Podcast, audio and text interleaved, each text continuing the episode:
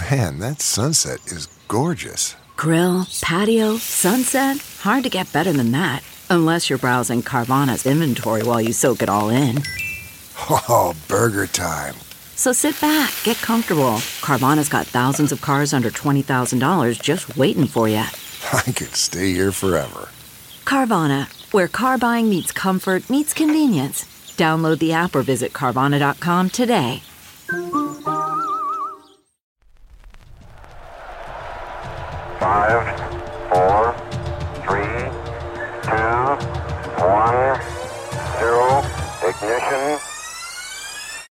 Major Garrett, yes, CBS, yes, hi. Ladies and gentlemen, please welcome Major Garrett. From the nation's capital. Major, fantastic. It's The Takeout. Major. With CBS News chief Washington correspondent. Major, that's nonsense. Major Garrett. And you should know better. Welcome to the very best part of my broadcast week. I'm Major Garrett, host and creator of this amazing program known as The Takeout. Fascinating conversation this week, ladies and gentlemen. It's going to be a double header. We don't do this very often. Actually, we've never done it in this particular format, but let us be candid. COVID-19 requires all manner of adaptation. So we have two guests, and we're going to break the show into two segments each for each of these two guests. The first, Mayor Steve Adler of the great city of Austin, Texas. Later, in the back two segments, at least for our radio audience, will be the mayor of Provo, Utah. Her name is Michelle Kaufusi. So, Mr. Mayor, it's great to have you with us. I know there are a lot of intense conversations going on between the governor of Texas, the attorney general, you, and those in Travis County, which Austin resides within. We'll get to that in a second. I just want to get a sense at your local level, how are things going in Austin right now? How are you coping and what are you dealing with? Well, I think we're dealing with lots of things. We're dealing with a community that's worked really hard to really tamp down the virus. We were much more successful than we thought we could have been. But we have a community that's really hurting because of the economic impact of having done that. And it's pretty painful for a lot of people. We are torn between wanting to increase social and commercial interactions with making sure that people are safe and we save as many lives as we can. We're dealing with all the uncertainty that everyone else is dealing with and not knowing for sure what reopened behaviors might mean in terms of reaching back to surges. No one knows the answer to that question. So we're trying to build the infrastructure to be able to monitor that as best we can so that we can act timely to protect ourselves if it's determined that we're on the wrong path. Everybody is in trying to muster the best spirits to deal with all of those anxieties and uncertainties. When you say your residents are hurting, can you describe that to my audience? Well, we have tens of thousands of people that are filing for unemployment compensation. We're losing now. We just lost yesterday another iconic restaurant that's been in our city for decades and has announced that they will not be reopening. We just have a lot of people out of work, a lot of people not bringing in income, a lot of tenants that can't pay rent, and a lot of landlords that then have trouble paying mortgages. We have a lot of people that are struggling to find food to eat and the ability to get the medicines that they need. So it is, we're dealing with immediate fires, so to speak, in order to deal with those immediate challenges. And at the same time, we're trying to build a resilient path out of this experience so that our city can best respond. And what kind of orders have you issued in this COVID-19 crisis? Well, we issued orders early in the process, beginning with declaration of the emergency at the time that we canceled South by Southwest back in the first week of a massive festival that brings tens of thousands of people to Austin. hundreds of thousands. And about the same kind of economic activity generated by hosting a Super Bowl. And we canceled that. That was one of the first such things to happen in the country, and it was an outlier at the time. I think subsequent events have proven it to be the right decision, but at the time, incredibly difficult, recognizing that so many people would lose their jobs, and many businesses got their year profit margin during those weeks. So it was very difficult to do. But we have then amped up the orders that we have to encourage and order people to effectively stay at home with exceptions for essential and critical activities. You know, when we did that, like other cities, we were watching what was happening in New York, and we didn't know for sure that you could do that, or that a community would respond in a way that would enable us to avoid a surge. I remember watching Governor Cuomo on television, and he looked out at the television audience, and I swear he was looking right at me. And he said, you pay attention to this, because this is what is coming to you in 2 weeks. And at that point in time, we didn't know that that wasn't true. So we together with major cities and counties around the state, acted to impose those kinds of orders in order to stop the surge. They were successful. The governor joined in an order that basically extended what we were doing statewide, and we've been living under those. The governor has been layering in additional exceptions to the general rule. And that's where we are right now. We amend our orders to be consistent with the governor's orders, but also trying to communicate that this is not over, and there's still a lot of work for us to do. And there's friction there, and friction has become evident recently, with the governor saying that his orders supersede your or any locality's orders about staying home or any enforcement mechanism a local government might try to use. Where does that stand, and how do you respond to the governor and the attorney general essentially saying what they say goes and not what you say goes? You know, we're real focused on trying not to let this whole issue get politicized. I did get a letter from someone in the Attorney General's office threatening the city with a lawsuit, and it's unfortunate it was the first real politicization of this crisis. But we're trying to stay real focused on keeping the community safe, focused on the science and the data, and then trying really hard not to have confused messages. At this point, we've been making our orders consistent and complementary of the state's orders, but we have changed in some ways the messaging and the communication. I'll give you an example. The governor and the lieutenant governor have both expressed the importance of everyone wearing face coverings in our state, and they're advocates for that. We made that mandatory in our city, because we think that it's that important and would actually assist and make more successful the possibility of being able to reopen some of the businesses. But the governor issued an order that specifically said that cities were not able to impose criminal or civil penalties associated with the failure to wear a mask.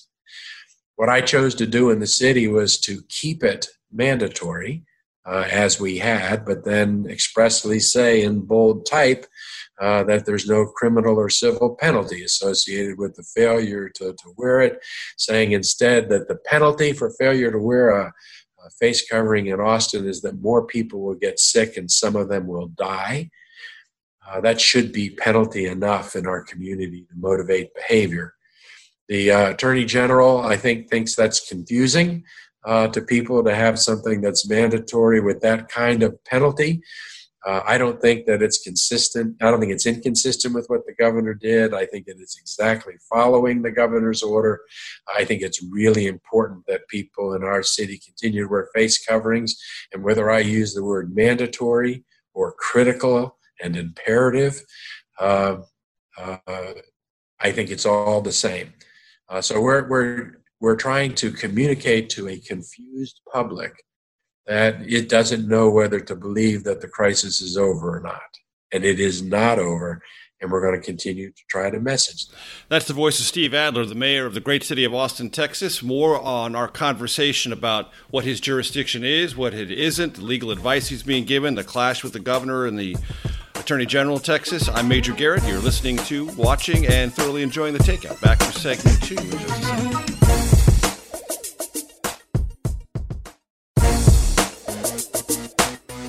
From CBS News, this is The Takeout with Major Garrett. Welcome to our Takeout audience across the country, across the world, more than 70 great radio stations, podcast platforms, and, of course, our lovely audience on CBSN.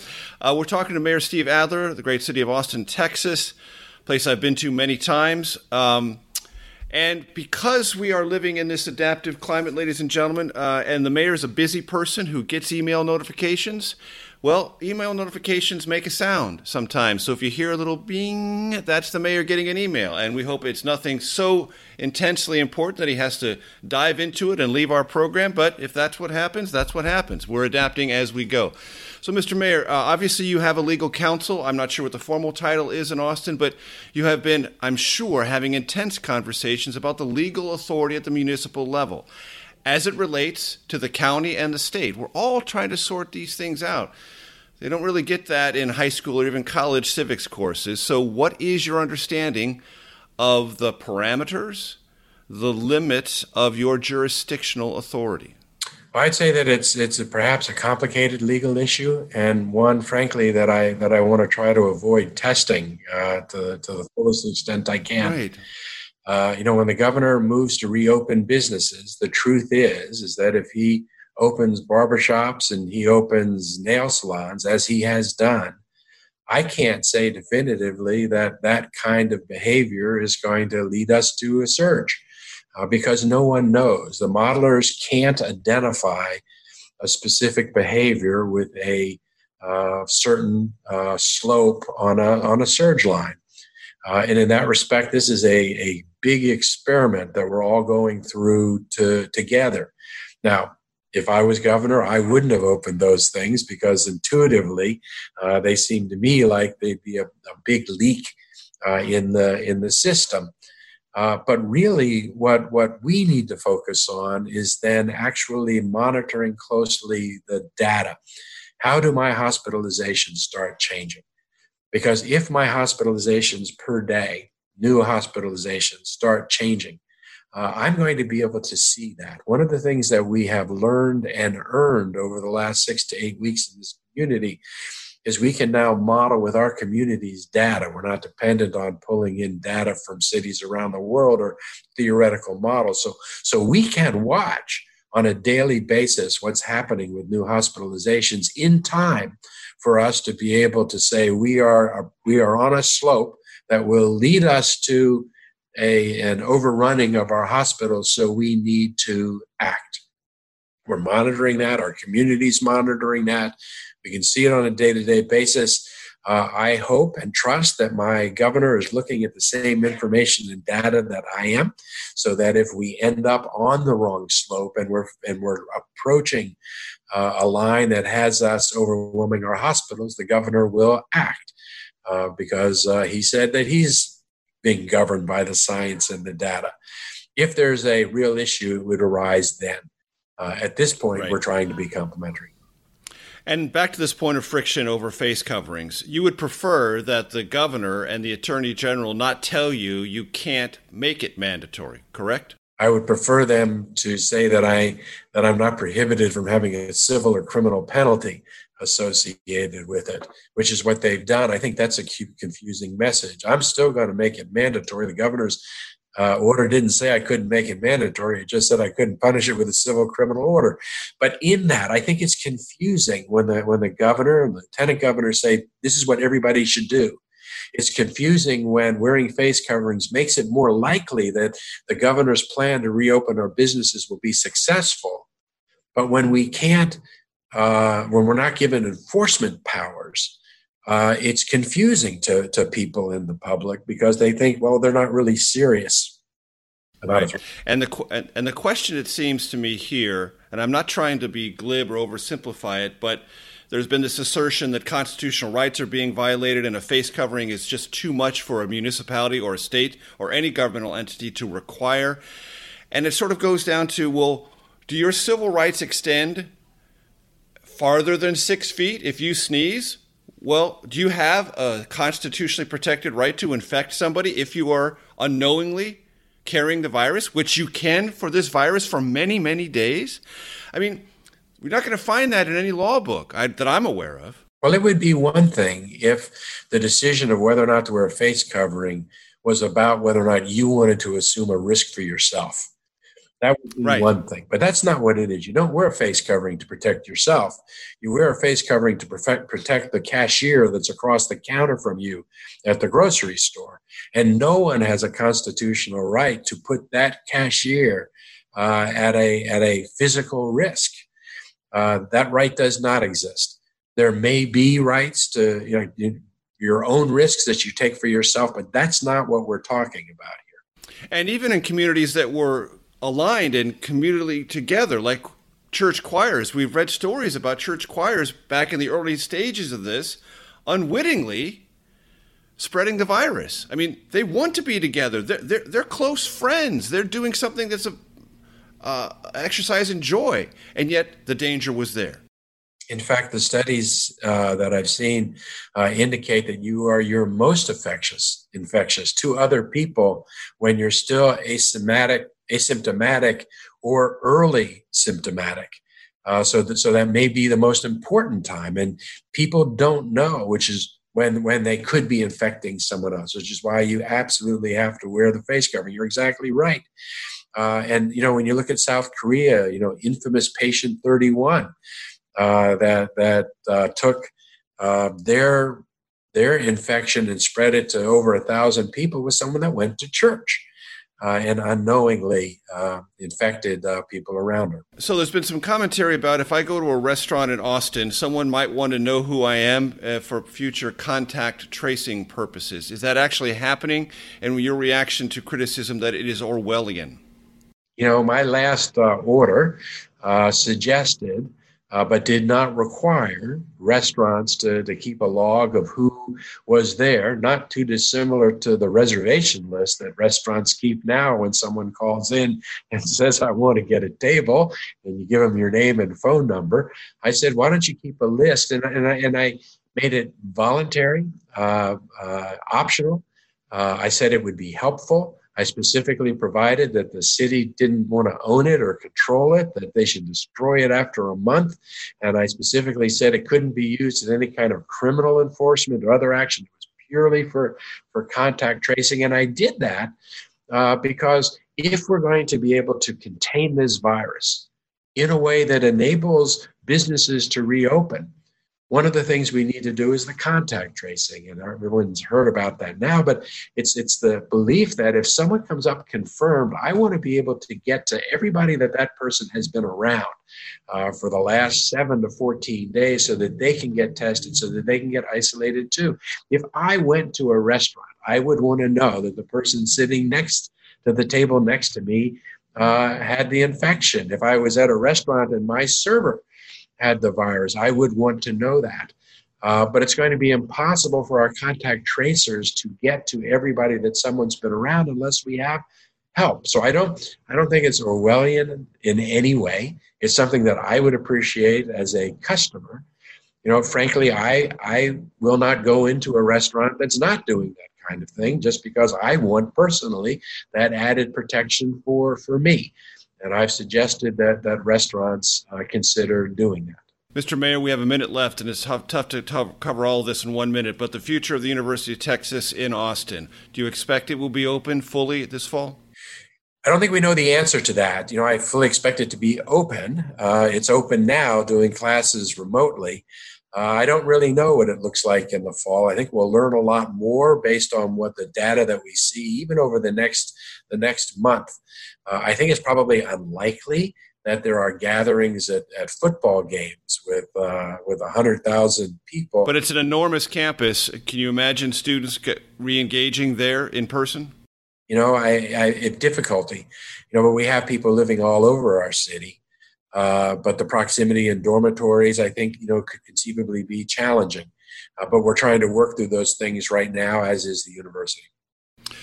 Mr. Mayor, Steve Adler, the mayor of Austin, Texas, it's been a great pleasure to talk to you. Thanks so very much. Stick around because we'll have you in the especial. But for this moment, and to let everyone know, in segments 3 and 4, we'll talk to you, Provo, Utah Mayor Michelle Kaufusi. But for right now, Mr. Mayor, it's been a pleasure. Thank you. Thank you.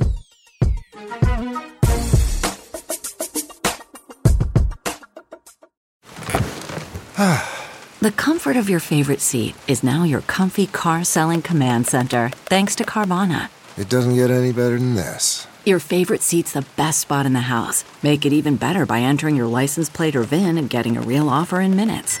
There really is no place like home. And speaking of home, Carvana will pick up your car from yours after you finalize your offer. Visit Carvana.com or download the app and sell your car from your comfy place.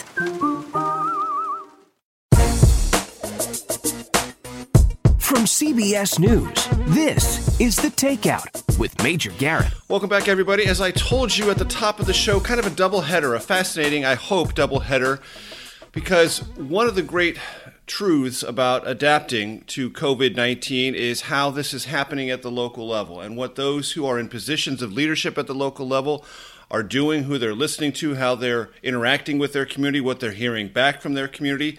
We just had 2 segments with the mayor of Austin, Texas, Steve Adler. Now I want to bring another mayor into the conversation, Michelle Kaufusi, who is the mayor of Provo, Utah. Madam Mayor, it's wonderful to talk to you. I hope you are well. How are things there? I am doing well, thank you. And it's a real privilege to be on with you, Major. This is such a critical situation, and we're anxious to visit about it. Okay, so when you say it's a critical situation, I know in Utah the numbers have been, compared to the nation at large, comparatively and happily lower. Yes. How have you achieved that, or how do you believe the state's achieved that? What have you seen in Provo, and how are you adapting to the future? Well, that's just been such an amazing experience. When you decide to run for mayor of a city of about 120,000, you never think in a million years you're going to deal with a pandemic. So none of us really are prepared for this. We didn't have any training, but the best part of it, right here in Provo, we have jumped in with both feet, and we immediately went into our emergency meetings and came up with a 4-step community safety plan and proceeded that plan and pushed it out into the community. I'm sure you probably know I didn't instate any orders, which is unique because even the mayors in the city that are of the larger cities like I am did, and I chose not to for a specific reason, which is I believe the citizens of Provo, I trust them, and I feel like they trust me, and I believe they have the ability to self-regulate. And that is saying that you had recommendations but no orders. Exactly. So we had some guidelines, and our whole plan started with number one, collaborate and communicate and mitigate. And then my favorite one, which I've really pushed out, is proceed with calm preparedness, because that is the key. If we stay calm but focus on being prepared, it really tends to calm everything down, and everyone tends to think clear. And as you see, as I know you must, a bit of chafing in some parts of the country, people feeling that their rights are being either infringed. Some cases people talk of their rights being violated. Yes. What's your reaction when you see that? And did you ever have any fear that at some point, if things got out of control, you might have to issue orders in a place like Provo? So that's the beauty, right, of being a mayor, is you get all sides. So I get the people telling me, if people die, I'm going to have blood on my hands. If I put a shelter in place order, then I am violating their civil liberties and not listening, following the Constitution. So that's tricky. You have to step back. You have to take all that into consideration, and then you proceed. And my email fills up on both sides every morning. How do you deal with that? How does that make you feel? It's worrisome at times because I'm one of these that isn't reactive. I'm not a panic person that hits the panic button. I like to read and soak things in and have some time to think about it. before I come out with a decision. But it's very unsettling. Believe me, I am on top of the data, the numbers. I am in constant communication with our county health department, our governor, our hospitals. I am in full collaboration with all these people every day. I actually host a huddle with all the mayors, and that's all we talk about is what's going on with your city, how can we help each other, things like that. Mayors in the state or mayors nationwide? Mayors in the state. Okay. So just back to this for a second. Blood on your hands is a heavyweight phrase. Yeah, they are really good at sending emails that can, really kind of take your breath away for a minute. And where are you right now in terms of cases, stress or not stress on your hospital system, testing? Yes. And I'll just leave it right there, and there's some more things to talk about after that. Yeah, so we have flattened the curve, and we are coming out. We in the Utah County, which is, we go by counties as far as this, how we're managing the pandemic. We are at 11 deaths. We have tested thousands, and the beauty of the testing piece is, like I stated, the people in Provo know how to step up. We're a tech company. That's what we're known for. So Silicon Slope stepped up and said, Mayor, how can we help? And they came up with this. They donated money, and they do testutah.com. It's drive-through testing all over. And because of that, people can get on the app, drive-through, be tested. So that piece has played in and been very helpful. Another piece is I've been in the hospitals. I'm telling you, Utah knows how to save for a rainy day and how to be prepared. Our hospitals are so prepared. Our people, our PPE, we actually have so many medical professionals on the go. We've been sending them out to New York to help because we just have been able to manage it so well. We don't have the high numbers. So Utah calls itself the Beehive State. It takes great pride in the metaphor about a beehive, that is to say industrious, socially cooperative, socially collaborative. Is there something about that that has made all of this maybe marginally easier or maybe significantly easier? I would say significantly easier. And companies have, instead of shutting their doors, even the small ones have said, Mayor, how can I help? I'm not going to close my doors. In fact, what I was thinking is I'm going to prepare 100 lunch bags every day, set them at our front counter, no questions asked. Will you let the citizens know they can walk in, and if they need to feed 10 lunches to their kids, grab 10 and walk out. I mean, that's the kind of collaboration we have right now. Our big Qualtrics, who's an $8 billion company right here in Provo, he called and said, I'm going to help get us through this pandemic. I'm going to buy 50 lunches a day from a different store in Provo every day, Mayor, and you tell me where to send those lunches.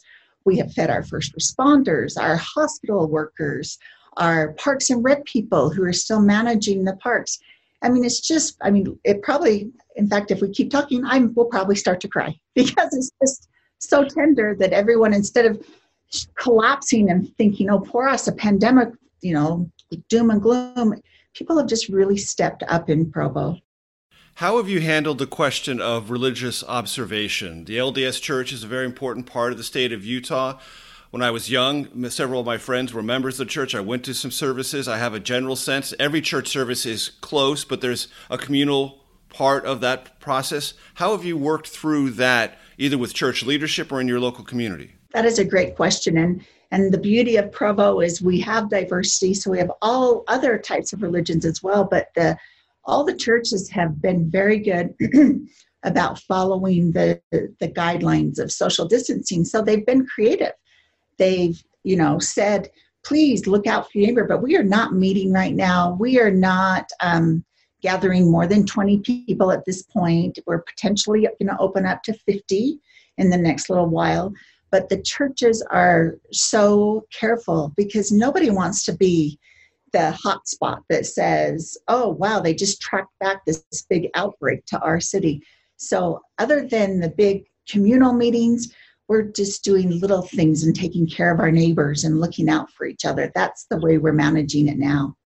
And is there some online services as well? There has been some Zoom meetings you can join, which have been phenomenal. It's pretty much, again, because this is just how we are. We trust each other.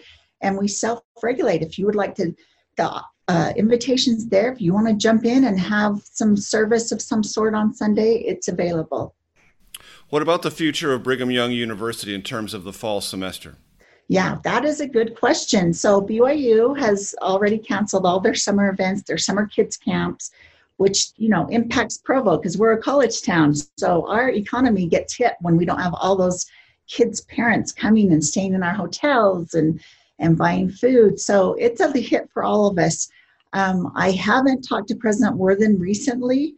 Again, we're following protocols of directions from the county health department and the governor, and they are as well.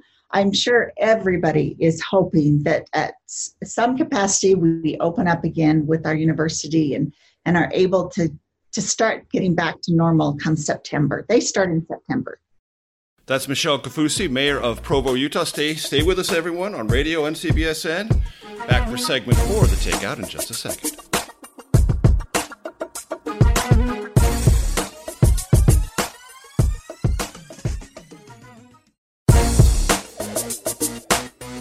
From CBS News, this is The Takeout with Major Garrett. Welcome back to our doubleheader edition of The Takeout this week. Two mayors, different parts of the country, different issues, different parties. Although most mayors will tell you the partisanship is not a big part of the job. Michelle Kaufusi is our guest right here. She's the mayor of Provo, Utah. Now, Mayor Kaufusi and I met when I was in Utah several months ago doing a story about refugee resettlement. So she's not a stranger to me and I'm not a stranger to her. But this conversation at the local level is vital to how our country is going to embrace and adapt to this new reality. So, Madam Mayor, we were talking before the break about Brigham Young University. As a college town, how much of your economy, how much of the sociability of the city is driven by full activation of BYU?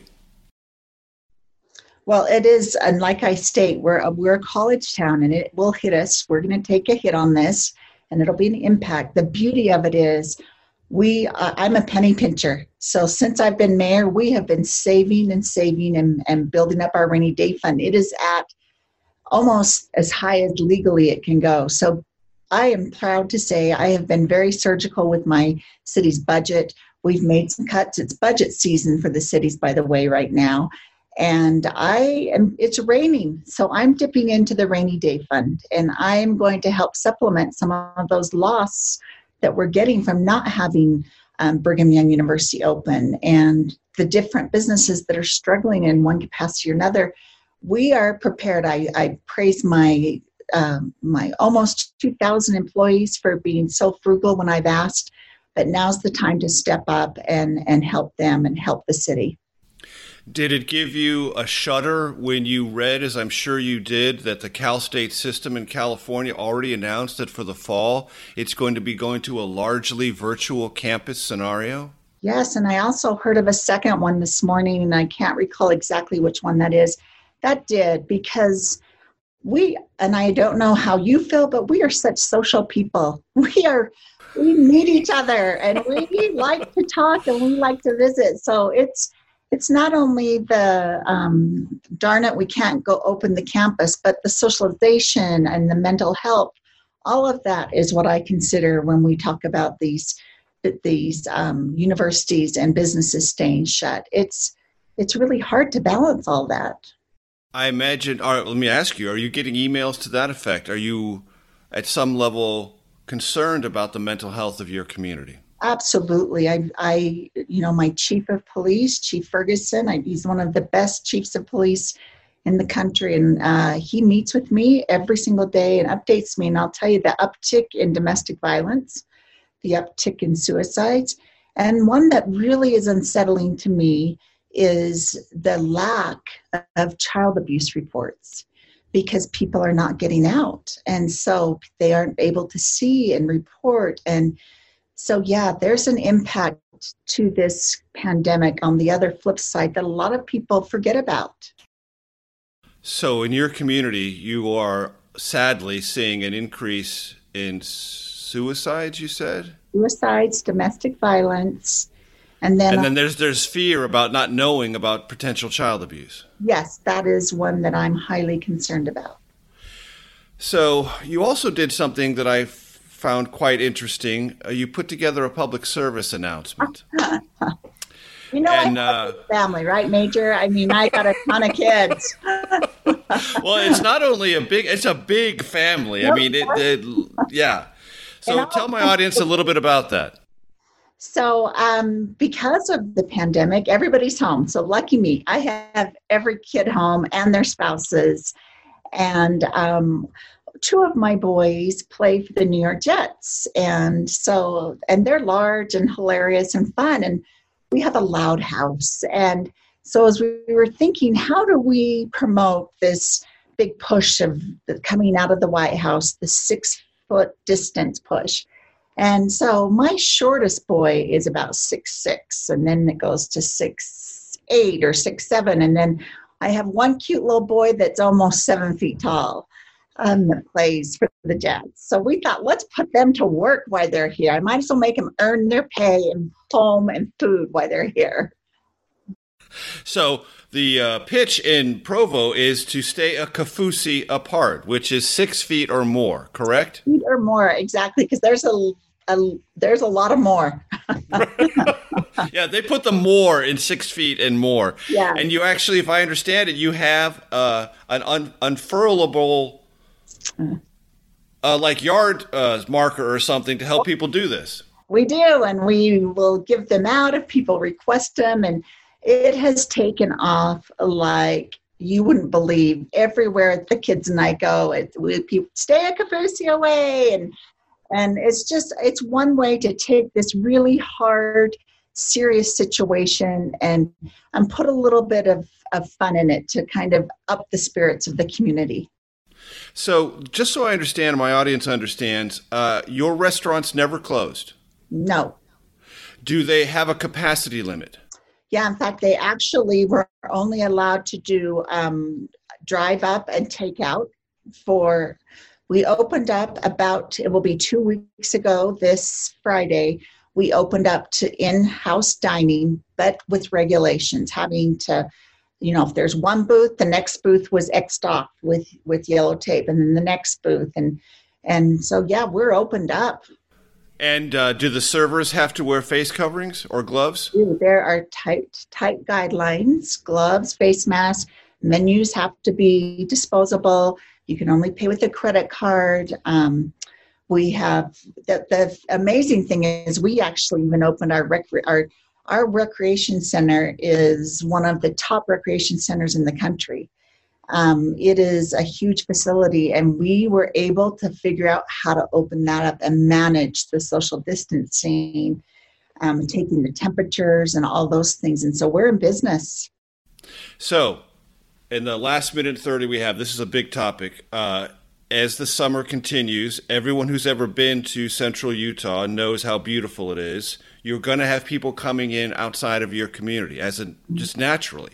Sure. How much do you worry about that, and how will you try to cope with that? Well, again, we just push out constant commercials and media about, you know, if you're coming here, this is how we do it here.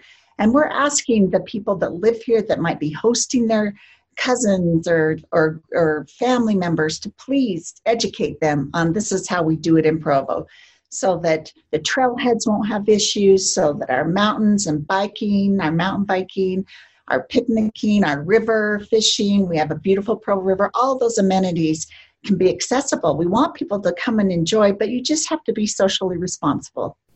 Does that mean wear a mask or face covering on a trailhead or a trail? For us, I would say it's optional. Okay. I just tell you, I'm a trail runner. I don't wear a mask when I run. I just don't, because I can social distance. There's not enough people that I'm worried about. And it's really self-regulating. And I self-regulate. And if I ever did feel I was being compromised of some sort, I have about 6 of them in my car. I have some in my office. They're all around if I need them. That's the voice of Michelle Kaufusi, the mayor of Provo, Utah. Madam Mayor, it's been a pleasure. Stick around. We're going to have a little bit of a conversation for the especial for our radio audience. That's the end of our mayor doubleheader. For the radio audience, we'll see you next week. From CBS News, this is The Takeout with Major Garrett. Welcome to your Takeout Outtake Especial, the kind of fun and games part of our program. Mayor Steve Adler, the great city of Austin, Michelle Kaufusi, the mayor of Provo, Utah, will be part of this doubleheader conversation, if you will. And Mr. Mayor Steve Adler in Austin, Austin has, I believe, the best live music scene in America. Nashville might suggest otherwise. Other cities might want to elbow their way into that conversation. But let's just say Austin is right near the top, if not the very top. How do you imagine that vibrant part of Austin continuing in this new reality? You know, I'm concerned about that because, frankly, the musicians and the baristas are among the most vulnerable populations in our community when something like this hit, beginning with the canceling of South by Southwest. So we're trying to address that on many different fronts as we can. Certainly the artists themselves have been incredibly innovative. There are a lot of home concert series that you can go online and participate in, where the concert isn't in your home, it's in the musician's home. But you can sign up and then tip through that. We've had concerts and streaming events, and that kind of thing is real important to have. We're taking a look at all the different ways that this industry can continue to function and artists can continue to get paid even during this period of time. I'm making sure that I tip very aggressively in these situations and certainly urge everybody in my community to do the same thing. But we've also taken some of our CARES money, the federal money that's come in, and put it directly toward artists in our city. We're going to be considering a resolution next week that brings support for venues for artists, which is hard in our city. We're losing too many venues as prices go up, and you can't. You have a great music venue, and you just can't pour enough beer between 10 and 2 to be able to pay the rent. So we're looking at that industry in particular because it is a big part of who we are and our brand. And back in the 1970s, passing through town at UT, that's one of the reasons why I stayed. So as the live music capital of the world, it's a priority. What about Austin City Limits? Doable? You know, I think Austin City Limits will continue. You know, it's a broadcast show. It has to. You know, and the infrastructure, I think, is there to be able to support that longest running, I think, TV show. So that's real important to our city, and I hope and expect that they'll be able to make it. Very good. So we have three questions that we've kind of always asked for the 3 years of this program, but we've adapted them to the COVID-19 circumstance. So is there anything you have been binge watching during this crisis? Any music you have found particularly inspirational or uplifting? And have you read anything during this period of time that you have found important from an informational point of view or just to get you through at a psychic level? Well, as to the first question about binge watching, you know, I live in a home where my three girls were all coming back to celebrate my birthday with me in March. Only one of them made it as the virus was coming. But she and her husband, my son-in-law, and their two children, my grandchildren, have been with us for the last 9 weeks. My grandchildren's mother is very strict about screen time, so I am absolutely missing this whole binge-watching opportunity. I'm not allowed to turn on a TV, and it's one of those sacrifices to be made. Well, when it all ends, I'll just give you 2 words: Tiger King. Okay. Right. So I've read. Any music? You know, in Austin, there are so many wonderful artists. I am just trying to spend as much time online supporting as many of the local artists as I can, as I encourage my whole community to do. And some phenomenal musicians, but they really need our support and help right now. And as the mayor of all of them, I always try not to pick one out. Exactly. Understood. Anything that you have read that's been particularly important or meaningful? You know, I've read now quite a few books on the pandemic back in 1917, 1918, because I think there's still a lot to learn from that. And it's surprising to me, you know, I've seen pictures of that before. And when you look at those pictures, it's kind of a historic touch point. You never thought that you would actually be contemplating putting up a tent and laying out dormitory beds that look identical to what you see in the pictures from 100 years ago. It's frightening. But to see how cities react, I mean, how populations react, the feeling like things are okay now that it's spread, the speed at which this surges and escalates when it happens are all things that are eerily similar to what we're going through now. It's interesting to go back through those books and to see the headlines in many of the major American newspapers. One word that kept showing up to describe the virus was grip, the grip. Yes.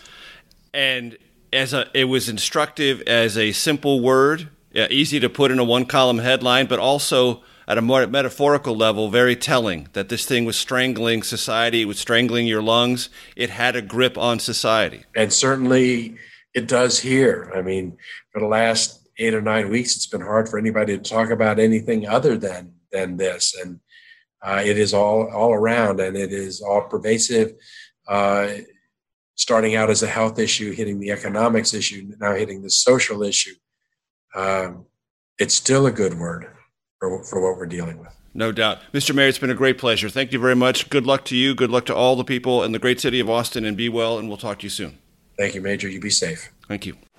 So, Madam Mayor Michelle Kaufusi of Provo, Utah, this portion of our conversation, we like to loosen it up just a little bit, kind of fun and games. So we have 3 questions we ask everybody who's ever been on this program, now 3 years and running. I've adapted them to the COVID-19 reality. So ordinarily I would say, what's your favorite movie or ever? But I'll say, what are you binging, or what have you been binging, if anything, during the time you've been at home? And if you've been binging any particular music during that time, I'd love to hear that. And if you've picked up a book, or you found something that has been either inspirational or really filled you up with necessary knowledge, let my audience know the answer to that as well. Okay, let's start with books, because books are my favorite. I am in the middle of reading Essentialism and loving that book because it was interesting. We decided to read that as a city prior to the pandemic, and then as soon as we're in the middle of it, the pandemic breaks out, and now everyone was using the term essential employees. And so it couldn't have hit at a better time. So it talks about looking at self-reflection and what is essential and what isn't, and how to get through that and streamline your life on all different, your personal, your work life, all your different avenues, and become more essential and throw out all the stuff you don't need. Well, you were ahead of the curve then. I guess we were. We were forward thinkers. That's us. Okay. What have you been, if you've had time to binge watch anything, has there been anything? Yes. So I'm an essential employee, so I have not missed a single day of work, and I have been tested for COVID-19 just to make sure I'm there. I'm kind of at the same level as a first responder at this point. And so I've come to the office every day, but on the weekends, I have been binging with my daughters the show Outlander. Excellent. And any music that you have found either comforting or that has gotten you going or revved you up during the difficulties of COVID-19? That's a great question. I'm loving these questions. Anything from the 70s. I just will play on my Sirius XM, the 70s on 7, and just let it go. I love it. So I will, in regards to the 70s, disclose that one of our guests on this program, a congressman from Ohio, you may have heard of, Jim Jordan, he confessed that he's not a big music person, but his wife is, and his wife loves the Carpenters, and so he considers himself a fan of the Carpenters. I consider that a kind of mini scandal. I just like to throw that out at you, Madam Mayor.